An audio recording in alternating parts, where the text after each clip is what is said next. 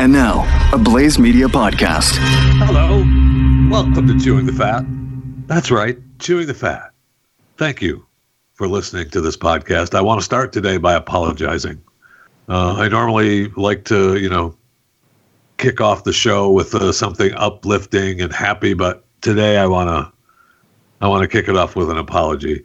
Yesterday was World Oceans Day, and we here at Chewing the Fat, and even in my own personal home area, failed to celebrate World Oceans Day. And we didn't put up a tree. We didn't put up a pool. We didn't do any, we didn't throw a straw. We didn't pick up anything in to celebrate World Oceans Day. And I want to apologize for that. I'll try better next year. I did go out late last night and turn on my hose and create a big puddle in my backyard. And, I forgot to take a picture, but we created our own little ocean and we had a little family celebration, but I don't think that was good enough. So I'm sorry.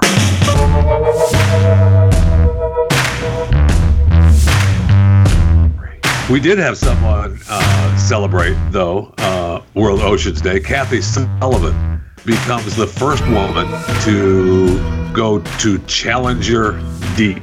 She's been to the International Space Station, and now she's been to Challenger Deep, which is the deepest part, or believed to be the deepest part of the Earth, the deepest point in the ocean.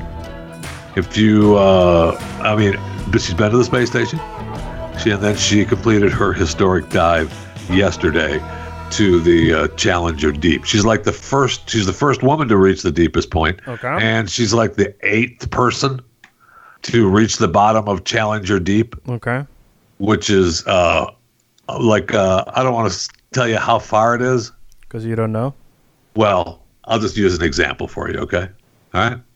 So if you were to put set Mount Everest into Challenger Deep, you'd still have over a mile to go before you could see it.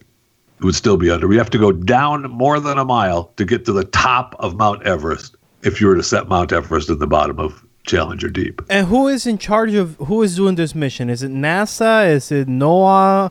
Who's doing this? It's just some EYOS company. Okay. Because I just want to point out that is... It's EYOS Expeditions. Okay. I just want to point out they're racist. I just want to point that out. Why? Isn't she a white woman? Oh, yes. So it doesn't count. So history was not made. Kathy Sullivan, yeah. So no, it doesn't count. In today's world, that does not count. Nothing happened. So with her going down to the Challenger Deep and going to the space station and then being one of eight, and as a female, no longer qualify to be part of history. As far as I can tell, too, I don't know this for a fact, but the names that were given to me of the people who have gone to Challenger Deep, and this was going to sound racist, so this is Chris Cruz talking, not Jeff Fisher. They did not sound like they were people of color. POCs? Yeah. The first two were Don Walsh and Jacques Picard. Oh, wait. I know. Is that the guy from? Picard. Is that a real person or a character from a TV show on CBS All Access? And another person that went to the deep was James Cameron. Wait. So is Titanic going to be filmed on there now? Yeah. Yes. Now, I know you talked about perspective of Mount Everest, and you still have another mile to go to to see the top of Mount Everest. That's correct. Is that where the Titanic is? No. Okay. No, it is not. No, Titanic's over the other side. Do you not? I mean, look, this is the globe. For those of you watching live. I was going to ask you, can you show me in the globe where the Challenger Deep is? Here's the globe. Titanic is over here. What ocean? And it's over here on this side of the globe. And then but you gotta, hold on. Challenger Deep is over here. My gosh, man. Where's America? Because I need to, I need those maps when you go to the mall that say you are here. Yes. And then so show me, where are we? Okay, right here. You're not even pointing. And if you travel all the way over here, That's where the Challenger Deep is. Oh, but you have to go back and come back across. And then you can keep going the same direction and take the long way and get back to where Titanic is. Well, not really, because if you keep going that way, you're just going to fall off the earth. Like, how many times do we need to have this conversation that the earth is flat? So if you keep going that way, you're just going to fall off into the abyss of nothing. You know, this weekend there was a thing on my Facebook page that had, talked about the possibility of winning this RV, this 2020 Newmar King Air, and I knew that. I shared it because it was funny, and there's, it's probably not even a real thing to begin with. But even if it was, there's no chance that I'm winning this thing. But you shared and liked and whatever. They're saying you could win it, but it got me thinking about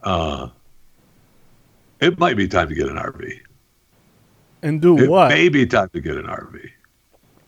They are going through the roof. And then I find a story that talks about the RV company, Thor Industries, to be specific. They make Airstream and other brands. They reported they were still profitable, generated positive net cash from operations throughout the whole thing, throughout the whole lockdown, throughout the whole pandemic going on. And they're saying that, the CEO was talking about that with the work at home evolution, a lot of people are just home is an RV. They can work wherever they're at in their RV. And I thought, how much are you gonna spend on one of those bad boys? Because I've seen I've been to the RV show a couple of times, and you still don't have an RV? That's weird. So they must be really expensive. Well, the ones that I like are of course, because you're asking for the bougie RV outdoor living that comes with the robot, everything, autopilot, the visor tells you what target to destroy. Right, you got a gunner in the back. There's the travel trailer, which I grew up with one of those things. The expandable trailer too. I grew up with those. A lot of my family members had those. Where you go, you pull up and you crank it up and it tops up as a little camper. You pull it behind you as a little trailer. Then you have the fifth wheel, right? Then you got to have a truck to pull it. Yeah, and that's the one that you stayed when you went. Yes, and I've stayed in them before. Yeah. I've had some family members have a fifth wheel that love the fifth wheels. The one that I stayed in at your wedding, a little small, but we were a little cramped, but okay. Oh my God. Then you have the travel trailer, which, you pull behind you, you park, and you're gone. You still need something to pull it, though, with, right? You still got to have a thing. But then you have the motor coaches and the motor home. And those are the ones that come with a vehicle. They drive themselves. That is the vehicle. Some of the motor coaches are more, look like a truck. And I had an uncle that had a camper, in the bed that you put in the back of a pickup truck. He lived out of that for months on end. I mean, that's how he lived. What do you qualify the politician one? What is that? That's like a motor coach, motor home. Okay. Motor home. Yeah, motor home. So, and I was thinking, how much do those bad boys cost? Really? I mean, seriously. $100,000. How much? $100,000. How much? $100,000. Like, I heard you the first time. I know you did. So I go to a listing, a rvuniverse.com listings to see what what people are getting for them, putting them up for sale, seeing what they want for them. So is this like the Craigslist of RVs? It's striking the difference in prices, and I'm kind of confused. It must be the amenities. Right, because there's one for sale that is a diesel Class A motorhome, okay, and they want $1.5 million. All right, they want $1.5 million for it. But the next one down below is a 2014 motor coach, which is similar to a motor home, but there's got to be the amenities, and it looks nice.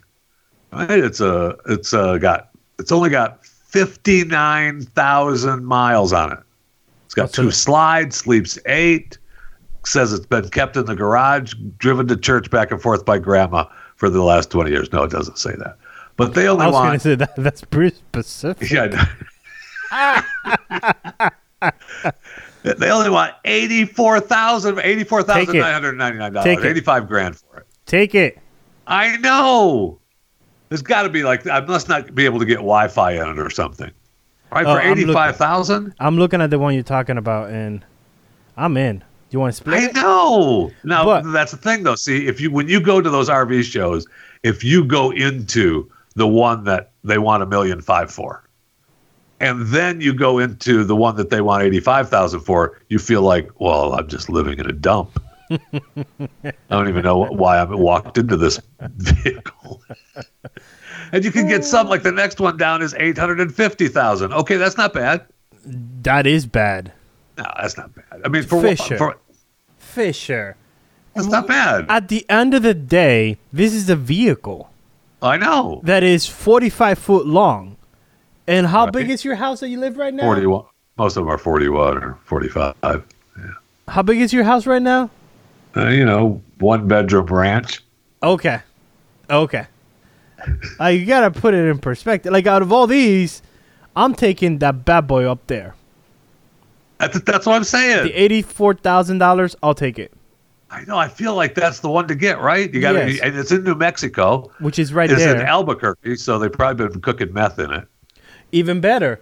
Just do not remove the panels of the wall until you leave New Mexico. Thank you. All right, let's view details. Well, we got to see what the dump is. Okay, 84.9. Let's see the other pictures of this. See, that's what I'm saying. It looks for $85,000. That looks like a deal. And by the way, it says 54,000 miles, and it's a 2014. That is not bad. I think this is the one that Grandma is driving to church. It's got two slides. It's got the canopy over the side for the. It's got the. I want to see the inside. Oh, the inside is not bad. Look at that. I know. I got to tell you, for $85,000, that seems worth it. Especially if we go halfsies. Hello? Especially if we go halfsies. Something's wrong with your microphone. I don't know. You have to get that fixed. If we go halfsies, you only pay $42,000, and then I pay $42,000, and we just, be like our... It's a timeshare motor coach. Timeshare motor coach. Yes. Timeshare motor coach. Going to be using it this weekend? No, come on. And by the way, why do we have seatbelts on the couch? Well, you have to because it's the law. Nobody wears them, but you have to. Okay. If you're driving, you have to have them on. That's it. Fine. But is the state trooper looking? If you get pulled over, you tell your kids to put the seatbelt on and you move on. Yes. Right? Yes. So, washer and dryer. Hey, it comes with a washer and dryer. Now, I know. You might be shower. You just got to find a place to park once in a while and dump the... The goo. By the way, you wash it. This washer and dryer takes one shirt and one pair of underwear at a time. No, you can that's actually, maybe maybe 3 pairs of pants and 3 shirts or something. Ooh, I've washed in hotels like that before. It has an outside TV. The dryer takes a lot. The dryer is what takes a lot of power. So you got to be willing to hang your clothes up outside when you're stopped. There has to be a catch with this. I know. It says it sleeps 8, left hand drive. I feel like it's a dumbed down model. It's got to be the amenities. Got to be. Because it does look new. It looks like Grandma drove it back and forth to church. Now, did you click on the $1.5 million one and see what it has inside? Well, I've been in these bad boys. I love them. And that's the amenities, right? Look at that. I mean, it's just beautiful. And I feel like $1.5 million. You wait a couple of years, you get it for $800,000. Because $1.5 million is more of a bus, right? That's a motor home, right? The one we're looking at for $85,000 is a motor coach. Yeah, that's the American one. That's the one that the average American has once they hit 50. Yeah, the Nashville. Well, they call it a coach. That's no way. That's a coach, though. I'm sorry, it's a bus. Ooh, beautiful though. It has a safe. I like that. It's beautiful. You're right. It's got 3 slides. 2 on one side. Oh, man, that shower has buttons. Oh. 4 slides. Yeah.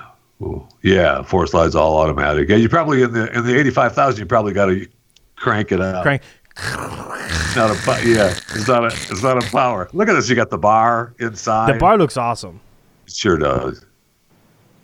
It looks really nice. So, I mean, it's the amenities, right? That's exactly what it is. $1.5 million for the amenities, and everything's power and, you know, easy access. With the motor coach for $85,000, you're cranking the slides open yourself, and it's just, it's hard work. And I mean, like, you get the $85,000 one, and then you realize, what am I doing? And by the way, if you can't afford that one, you just go for the 1995 Prevost XL Country Coach. That's only been driven 21,000 miles. Right. 1995.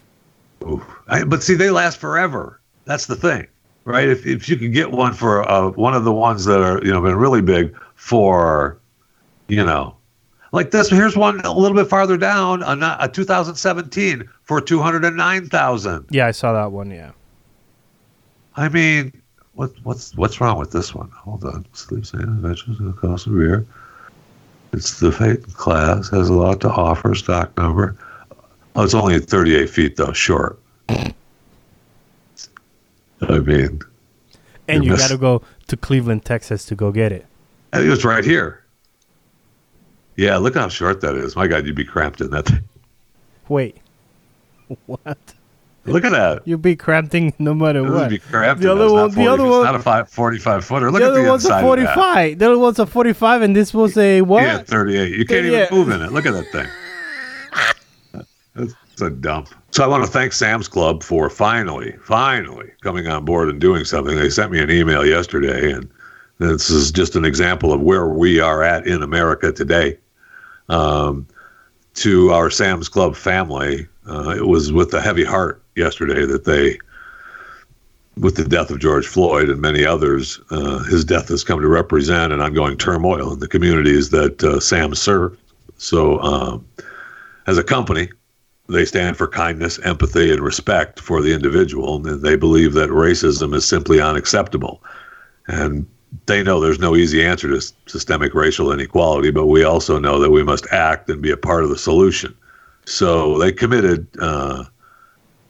on Friday with their parent company Walmart and the Walmart Foundation a 5-year investment of $100 million to create a new center for racial equity in America. And those efforts are going to be focused on the key systems of racial disparity: finance, healthcare, education, and criminal justice. And we know, I mean, they know, that it's just the beginning. Now the hard work begins. So let's move forward together. Kathy McLay, Chief Executive Officer from Sam's Club. And boy, Kathy, you said a mouthful there. I appreciate you guys letting me know what you guys are up to. I mean, they're not alone. And we're all getting emails from every company around America that's donating money. And we can give you a list. I can go down the list. I've got links saved with the list of all these companies, but everyone is giving money because now is the time. I mean, we are in a really strange place. Not only, as we talked about even yesterday, not only here in the U.S., but around the world. It is really strange. Now, they make points of telling me that Africa, more than 100 prominent African writers have signed a statement condemning the acts of violence on black people in the United States and demanding justice for any and all racial killings. And small protests spring up in Nairobi and Cape Town. I'm sorry. My reply to that is, it means nothing to you. Okay? But I guess it does. So I'm with you. I mean, we've had the protests we talked yesterday: London, Berlin, Paris, Madrid, Budapest. Okay. Asia, in Tokyo, they're protesting. Australia, they're protesting. In the Middle East, "We Want to Breathe Too" is spreading on social media in Iraq. Stop it. Come on now. Come on. Really? Come on. They're still beheading people in the Middle East. And they're gonna tell us, "Come on now, no, I won't have it." Well, I mean, they can do it. Good for them, but it shouldn't have anything to do with any of our policies at all. And I'll tell you a couple things that they're taking down that are just incredible to me, which means that we don't know our history, which is, I know we talked about this a little bit yesterday, but so today I see where they're taking down a slave auction block in Fredericksburg, Virginia. They've had a slave auction block there, an 800-pound slave auction block that's been there for, forever. And it's there as a reminder, but they're taking it down. They're getting out of there. We don't want to be reminded of where African Americans were once displayed and sold as slaves. Pretty sure some white people were displayed there too, but I won't bog you down with any of the facts. So one of the chief historians talked about, there was, I saw people protesting around it and they've painted it and put Black Lives Matter on it. And I just thought, you know what, something has to be done because it just needs to be removed from the local park. Are you kidding me? So, history is gone. Have a nice day. Forget about it. That's just gone. All right. If that's what you want, good for you. Just remember, history will still repeat itself even if you don't know that it was there. Know what I'm saying?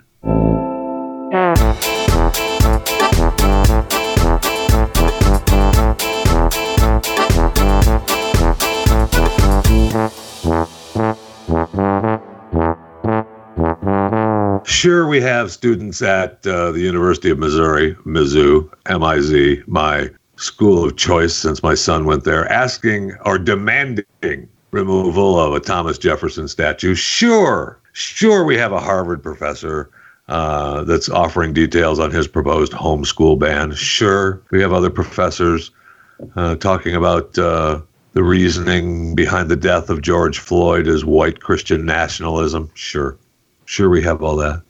And sure, we have IBM getting out of the facial recognition business and called on Congress to address systemic racism in the United States of America. Sure, we have all that. But I just want you to know that when Prince Harry, and I know he's still a prince, even though he has renounced the throne, when he goes back to London, back to Windsor, within the next, when did I say he'd be out of there? End of next year, right? Mid of next year. Yeah. The wife and him will be out. We're already seeing stories about how he is leaning on his brother. He and William are talking. William, according to these stories, has been advised, bro, why don't you just come home? If you're bummed, you're having a hard time adjusting in L.A., he saw life through his rose-colored glasses. Those are called the glasses that Meghan was wearing. He saw life through her glasses, and now he's so many obstacles are hard. So I guarantee you, he is back home. Just dropped something. Hold on. Where'd it go? Darn it. Ooh. So if you drop something on the ground and then you bend down to pick something up, and you find a screw that appears to maybe have come from the chair you're sitting in. Is it possible that chair could break at any time? So if you hear a crash, it's just perhaps the chair has a weight limit that I'm not aware of. So anyway, I'm just telling you, I was fascinated by this story. So the Queen, I guess, has reached out and said, hey, Harry, if you're feeling bad, I'm telling you, he is going back home, man.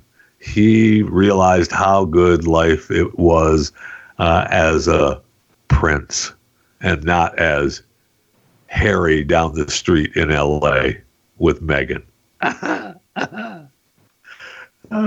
is happening soon. And as long as we're talking about the royals a little bit, I know that we've had Prince Andrew. All his duties are done, right? He's no more. I mean, he might as well say he's not even a royal anymore, because he doesn't have any jobs anymore. He's done representing. And now they're still after him for Jeffrey Epstein. He claims he's tried to help him out. They claim he hasn't. They want to question him. He says he said that I've been after you guys to talk to me forever. You don't need to formally request to talk to me. I've been trying to help you out with the thing. Okay. All right. Good deal. How's that coming for you? All right. So I'm just telling you, the Royals are still in an upheaval and they need Harry back. So if William is whispering, you know, the Windsor whisperer, the real Windsor whisperer, William, into Harry's ear, Meghan is not going to be able to compete with the bro. She's done so far. She had him all wrapped up into that Meghan wrap, but it is going away. I'm sticking to my prediction. I'm sticking to it. By mid to late next year. Bye-bye. Have a nice day. Now, he may bring Meghan back, maybe. I doubt it, though. But he leaves with the kid. And that'd be a tough one, too. Just take the kid and go back to Windsor. Good luck, Meghan, getting that kid out of there. That'd be fun to watch. All right, let's go to the break room. I need a drink of Coca-Cola Zero, I'll tell you that.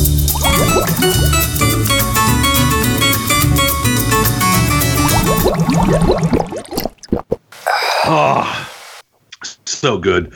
Remember, you can email us, chewingthefat@theblaze.com, if you would like more information or have a comment about the show, or just want to participate in whatever little email sending scheme you have. You can email us at chewingthefat@theblaze.com. Be sure to subscribe, too. If you're listening to this podcast and you are not a subscriber to Chewing the Fat, it's time to stop being a freeloader, okay? It's time for you to be a subscribing freeloader, because right now the podcast is free. So you can become a subscriber freeloader, but if you're just a freeloader, that's not good. You don't want that. You don't want that on your headstone. You don't want your headstone to say that you were just a freeloader. You want your headstone to read, "Here lies a subscriber freeloader." That's what you want. Now is more time than ever to become a Blaze Television Network subscriber. I'll tell you that. Subscribing to this podcast, Chewing the Fat podcast, is free. I'm part of the Blaze Podcast Network, which is, great. But what helps pay for that is subscriptions to Blaze TV. So if you go to blazetv.com/Jeffy, you can get the deal that's on right now. It's $10 off for a year's subscription. You can get, I believe, a 30-day free trial. And just go to blazetv.com/Jeffy. If you want the deal, the $10 off, just use the promo code Jeffy when you go to sign up. But now is the time. Look around with what's happening around the planet, in particular in your own backyard. It is incredible what's going on, and voices are being silenced daily. You tweet something and it's taken the wrong way, your job's over. Your wife posts something on her Facebook page, but your boss sees it, takes it the wrong way, you're gone. Wait, are you talking about Chris Cuomo naked in the background as his wife doing yoga in the living room? Yeah, I mean, you can. That's good news. That's a good news piece. Oh, okay. I thought you were talking about the CW TV star that got fired because of his racist tweets. Did you see that one? Don't worry about it. Don't worry about it? Because that's where we're at. By the way, that's where we're at. I was hoping... We're so inclusive. We're so inclusive that we want to come together and have a conversation. But if you say something that I don't like, I want you gone. Well, here's the thing. Just shut up. Here's the tweet from Hartley Sawyer.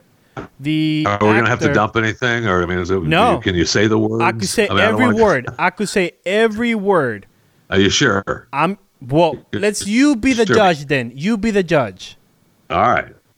February 3rd, 2013 at 4:03 p.m. with 4 retweets. What were you doing that day at 4 p.m.? 2013, 4 p.m. February 3rd. I was probably on a train headed back to Pennsylvania out of New York City. But go ahead. Okay, Super Bowl. Or I was waiting at I could have been waiting at the train station because you wanted to catch the 4:15 express. So I could have been waiting for the train to come in. Super Bowl, America. 80% of the prison population is African American. That's it? That's it. Super Bowl. America. 80% of the prison population is African American. No, it seems a little disjointed tweet. Was he replying to something? Nope, this is a fresh tweet. This is what he was thinking at 4:03 on February 3rd, 2013. Super Bowl, using the app America. Echo phone. 80% of 80% in prison is African American. Wow. So he's being accused of racism and sexism and misogynistic. This one. What? Yes. This tweet says, he tweeted this on... Oh, you're going to have to read another one? Another one, and this is it. This is it. The first one was terrific. This is the last one. I hate even saying Super Bowl America, 80% of... Well, I was going to say 80% of prisoners are African-American? Of prison population. 80% of the prison population is African-American. Yes. Is that right? Yes. Is that what he said? That's what he said. Okay. Now, This is one. I've not seen this. I mean, I saw the headline. I didn't read the story. Okay. And I want you to go back to July 2nd, 2012 at 1:56 p.m. Where were you? Okay, July 2nd, 1:56 p.m. Where were you? 2012. Wow. 2012. It's another lifetime ago. This is what he said. And this is from Hartley Sawyer, the now ex-actor from season 7 of Flash. Date rape myself so I don't have to masturbate.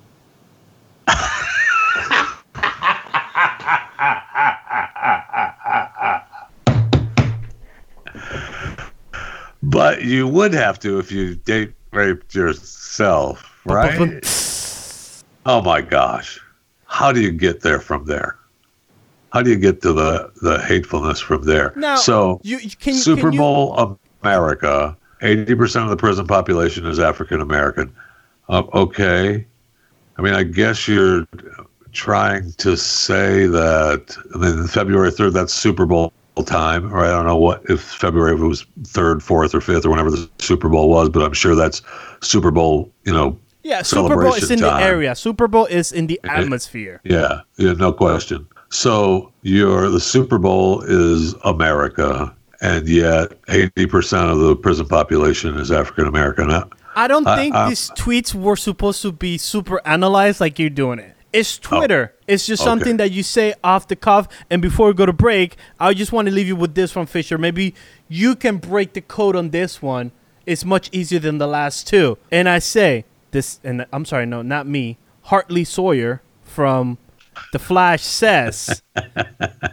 How many episodes of The Flash was Hartley Sawyer in? He started on season 4, and he built some episodes out of it. So and he was supposed to be back. Strong character. So I mean, my wife and son are big Flash watchers, so they would know who this guy is. This is somebody. And I may even know who he is if I sat, because I'm forced to watch some of those episodes from time to time. So okay, all right, because I want to know who he is, but not bad enough to look him up right now. Okay, that's fine. And before we go to break, this one, and you need to crack this as quick as you can, Fisher. The saddest part about someone committing suicide is that they will never listen to David Bowie again. Wow. Making fun of people killing themselves. I mean, and so he got fired for those 3 tweets? No, there's more tweets. I'll read those to you off air. Oh. Those are the ones that I can read without bleeping. So if we go... Maybe we wait till the podcast section. Okay. The actual podcast of Chewing the Fat, because... I want to tell you, we have some audio from a meeting in Chicago where Mayor Lori Lightfoot and the city council members and the aldermen, there's 50 of them in Chicago, 50 aldermen in Chicago, and they're having this meeting, over Zoom. They're all there. They're all together. And it is very contentious. And I will say that there is some big guy language in it.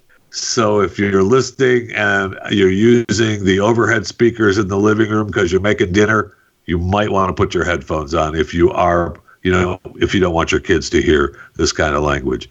But it is awesome. By the way, so, before, you know what, I feel like we could do one more tweet so that so people can come back for the podcast. Get an idea. Get an idea of what, you know. And Hartley Sawyer tweets this: the only thing stopping me from doing mildly racist tweets is the knowledge that Al Sharpton will never stop complaining about me. I mean, hello. I can't say that it's true because then I'll be agreeing with him, and I don't want to agree with that hateful tweet. But and Fisher, I feel like if people listen to you, let's say in the old days, they may have tweeted this other tweet. And again, this is from Hartley Sawyer. Tweeting, if I had. Do you know when this was? No, not this one. Okay. If I had a wife, I would beat the hell out of her tonight. LOL. And he even LOL'd it. He LOL'd it right at the end. He said LOL. Right, it's a joke. Oh my gosh, and that's absolutely something that may have and probably was said from me. Absolutely. I know, because when I read it, I was like, wait, is that Jeffy or Hartley Sawyer? Oh, no, I'm looking at Hartley Sawyer's tweet. Yeah. I thought it was you that said that. It's absolutely the joke. And he's not even saying he would do it. He's saying if. And then, by the way, this was the good old days where Twitter was supposed to be where you get that one thought, and instead of actually beating the hell out of your wife. It wasn't just Twitter. I mean, we were on the radio using jokes like that. Yes. Come on. That again, back in the day, I want to say, I don't know, 2014, 2012, 2013. And we were probably, I don't know about then, but well, most for of these sure, tweets, most of for these sure. Tweets. And I don't want to say that I was on the radio in the 90s or the 80s or the 2000s. Oh, well, definitely. Definitely back in the 80s, 90s. But in the 90s and early 2000s, absolutely. Yes, of 100%. Course. And that was what social media was supposed to be, a place where you're supposed to have fun. Yeah. You don't take yourself seriously because, okay, fine. I'll read one from September 11, 2014 at 5:32 in the morning from Hartley. So, whoa, what's the date? September 11th? September 11th. Oh, see, 911, my bad day. What's the year? 2014. Yeah, so it's still a Remembrance Day, but go ahead. But it was at 5:32 in the morning. It's still low. Okay. Remembrance Day has already started. Okay. Out at a dinner and just expose myself as a racist again. I mean, he's admitting it. I don't understand. And so we have 1, 2, 3, 4... We have 4 tweets for the podcast that you do not want to miss. Okay, good. Because if they're as hateful as these are, you could well understand how... What's his name again? Hartley Sawyer. Yeah, you could well understand why he's not going to work in Hollywood ever again.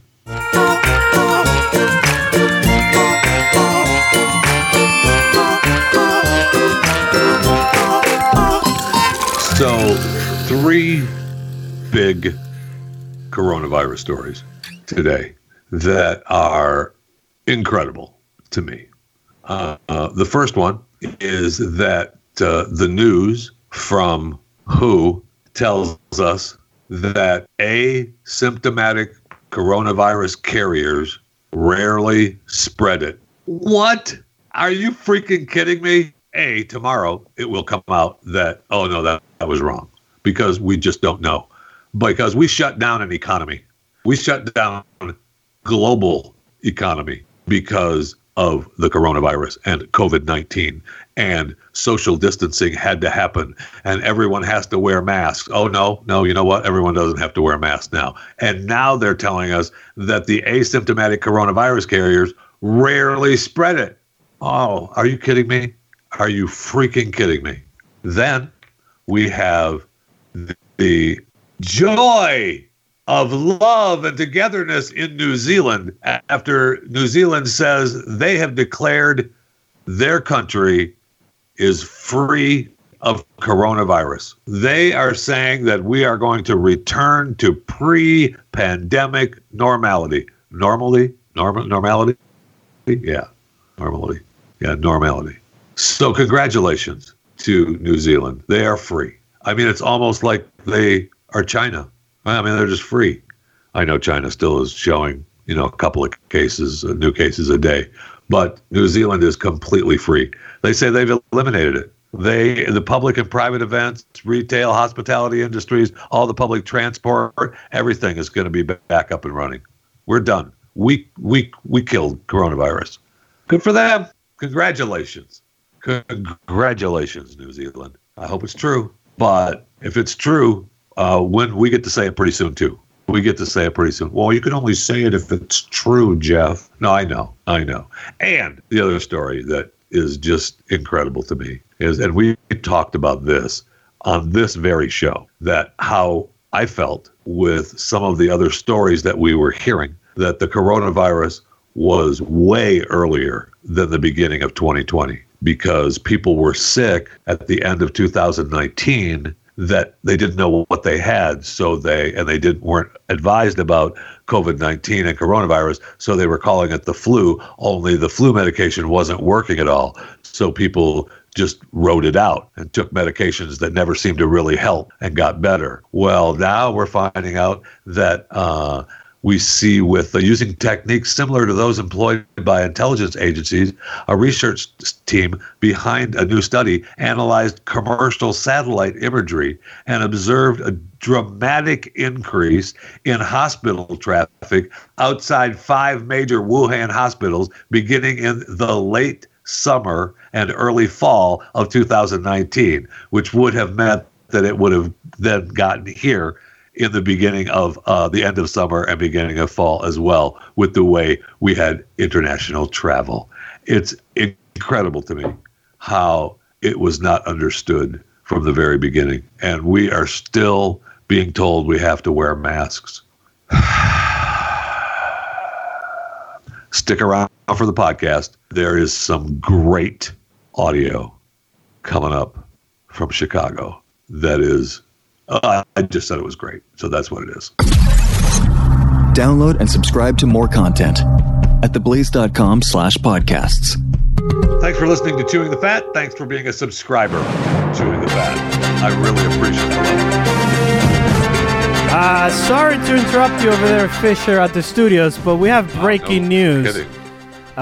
We have breaking news. I didn't mean to startle you or scare you. You know, you just finished the radio show with that story from the WHO, saying that asymptomatic people, and that was on Monday. You know, that was a story that came out yesterday on Monday. Correct. As of today, the WHO has walked back what they said on Monday, saying now that the very rare, quote, may account for 40% of the COVID-19 transmissions.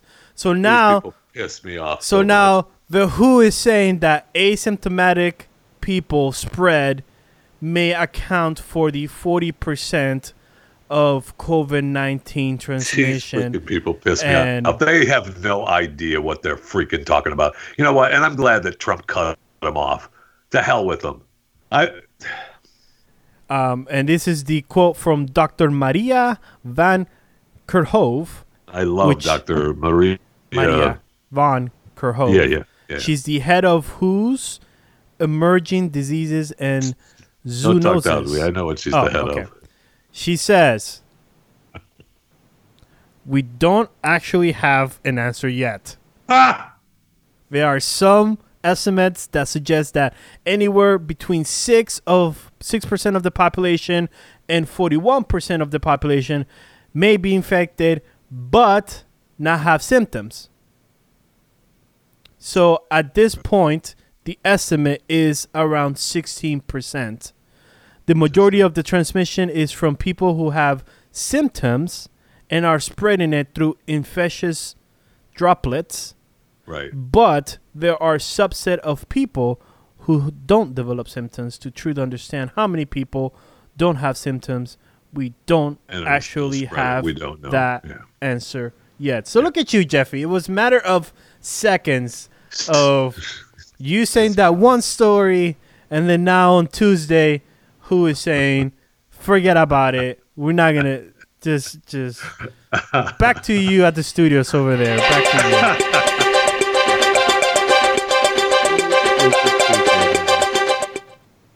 Thank you. As you well know, when news happens, CTF records. And that is a perfect example of our actual motto coming to fruition. So thank you, Chris, for breaking in on that, I think. Anyway, I was in the middle of just thanking people for being subscribers to Chewing the Fat, because I have some audio now from Chicago that is just, well, I had fun listening to it. Now I want to give you a heads up.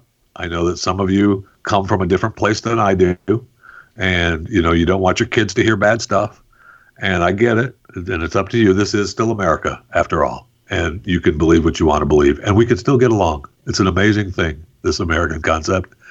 But they're having a meeting with the aldermen in Chicago, of which there are 50.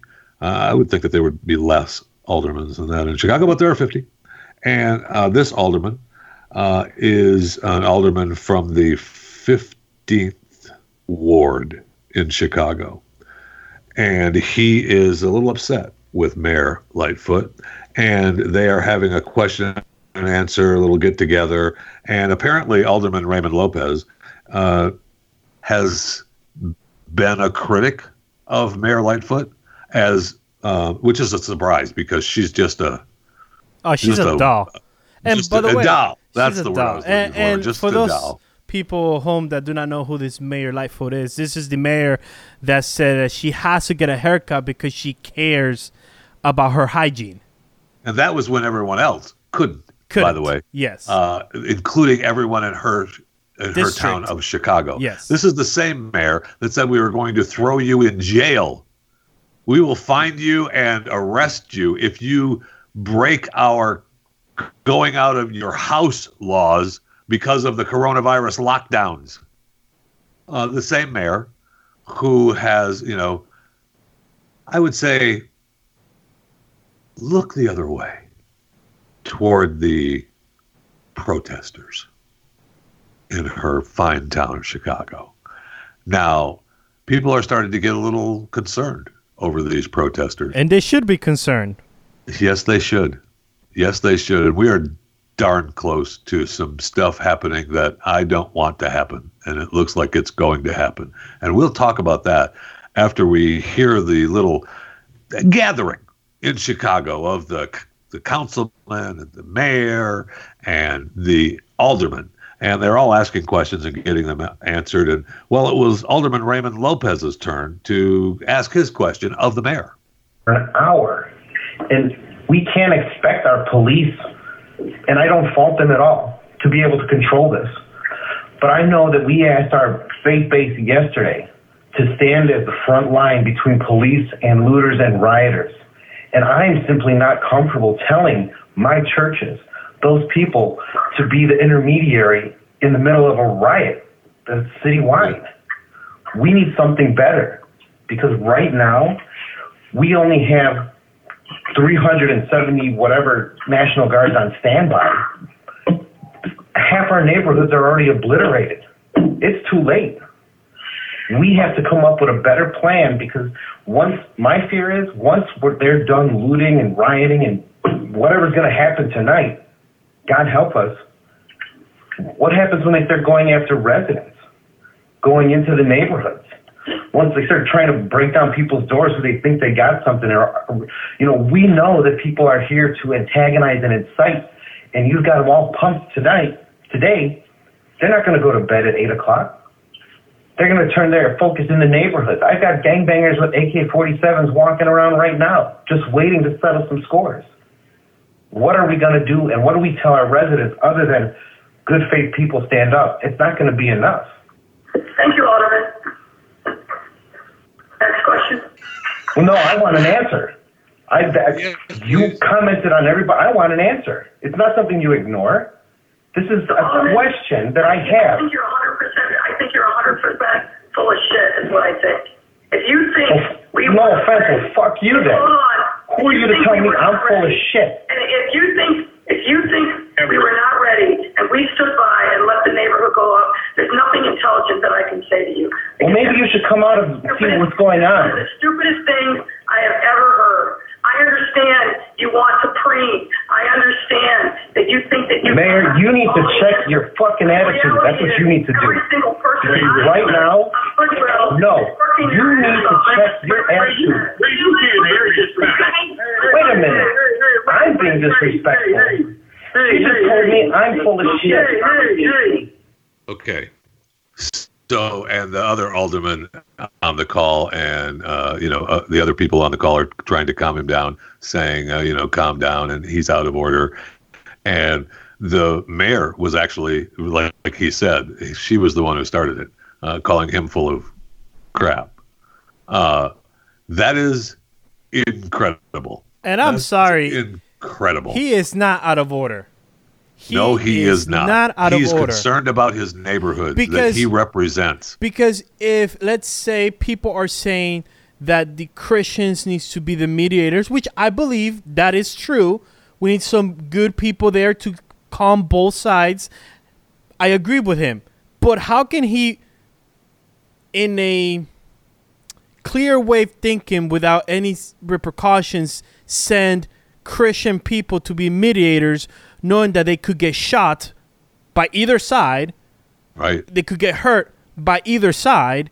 So and they certainly, and the mayor is saying that if you think that her comment was, if you think that we aren't prepared or something for that, well, you certainly haven't shown up to now about being prepared to help to stop businesses from being destroyed and buildings to be destroyed and livelihoods to be destroyed. You certainly haven't been prepared for that. Yeah. And the alderman is correct. Once there's nothing else to loot downtown, they're going to start going to the surrounding areas. And once they're done with that area, they're going to go to the other areas. And it's just like a vision. It's, me and you, Jeffrey, we love movies, we love TV, but we've always prepared for a zombie, an alien invasion, a nuclear warfare.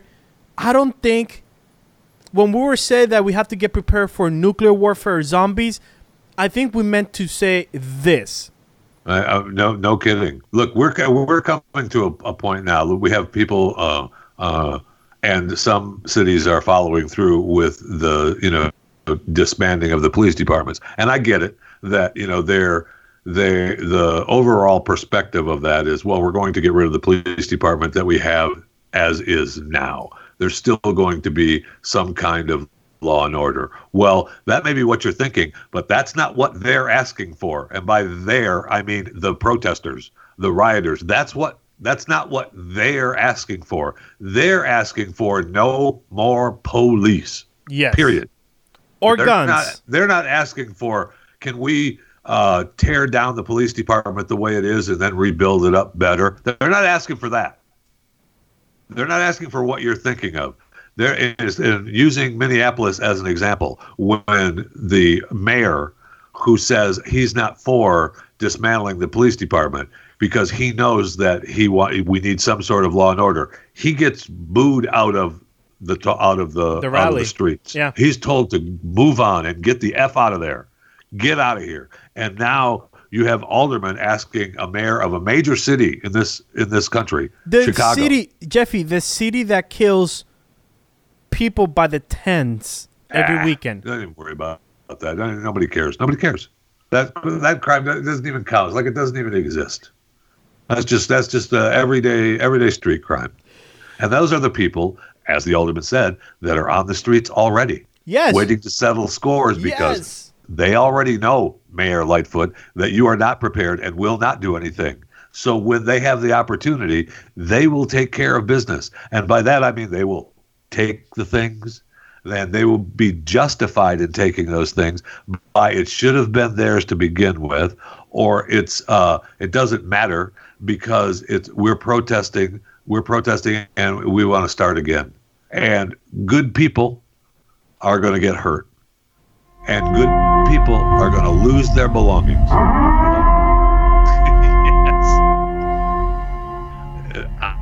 Yes. Yeah. I mean, and we're at a place now where I believe, I don't know how long, but we're close to having areas in this country that will be no-go zones. Sure, you're free to move around the country and go wherever you want. Sure you are, if we say it's okay.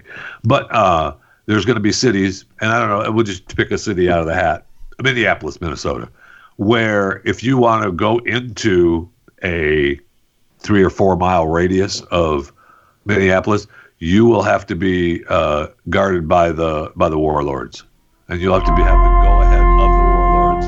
That's right. It'll be Afghanistan.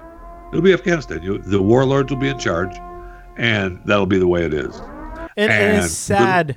That's the way it is. If you live there, they protect you. Those will be your protectors. And it's sad to say this, but in order to learn, it has to happen. In order to learn that it was a bad idea, it's had to happen. Because I've had this conversation with my wife, when we're at the dinner table, saying, look at all these people. Like, for example, you have the New York Times headline that says Garcetti's proposal to defund the police. And now they're demanding that Governor Newsom gives a quote because he has kept his mouth completely quiet. Because they know. Look, these people are radical, and most of them, not all of them, most of them know that there has to be some kind of law and order around the mayhem. But when you try to make that happen, you lose control of the mayhem, which they're seeing come to fruition, which is why the ones that know it, as we're seeing with Lori Lightfoot and Dingleberry in New York City, they just keep pushing the buttons. I mean, if I was a police officer in New York, I don't know that I would remain a police officer in New York. I mean, I guess the argument would be if I was a police officer and I was close to getting my, 20 years before I could retire with a pension, which might not be there to begin with. You know what they've been doing with the pensions. But anyway, I can see the thought of it just doesn't matter. I can't be a police officer anymore. I can't do it. I mean, I don't know how they do it, and I don't know how they go on. And it's. I'm getting too ugly in my own head, and I don't want to get ugly on Chewing the Fat, and I'm sorry, but we're close to it. I feel like we're close to it, and if Chris is right, where it has to happen for us to learn, then how many places around America, what hot spots become the? And by no-go zones, I mean you could go in there as long as the warlord says it's okay, and you have protection from the warlord with you. But I mean, if you decide to do something against what the warlord thinks you should have done, have a nice day. You're not coming out. Okay. If that's the way you want to live. It's not.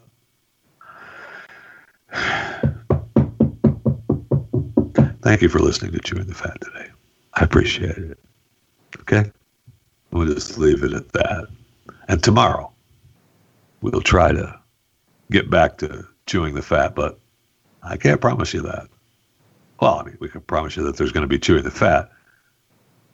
We'll see what kind of fat it really turns into.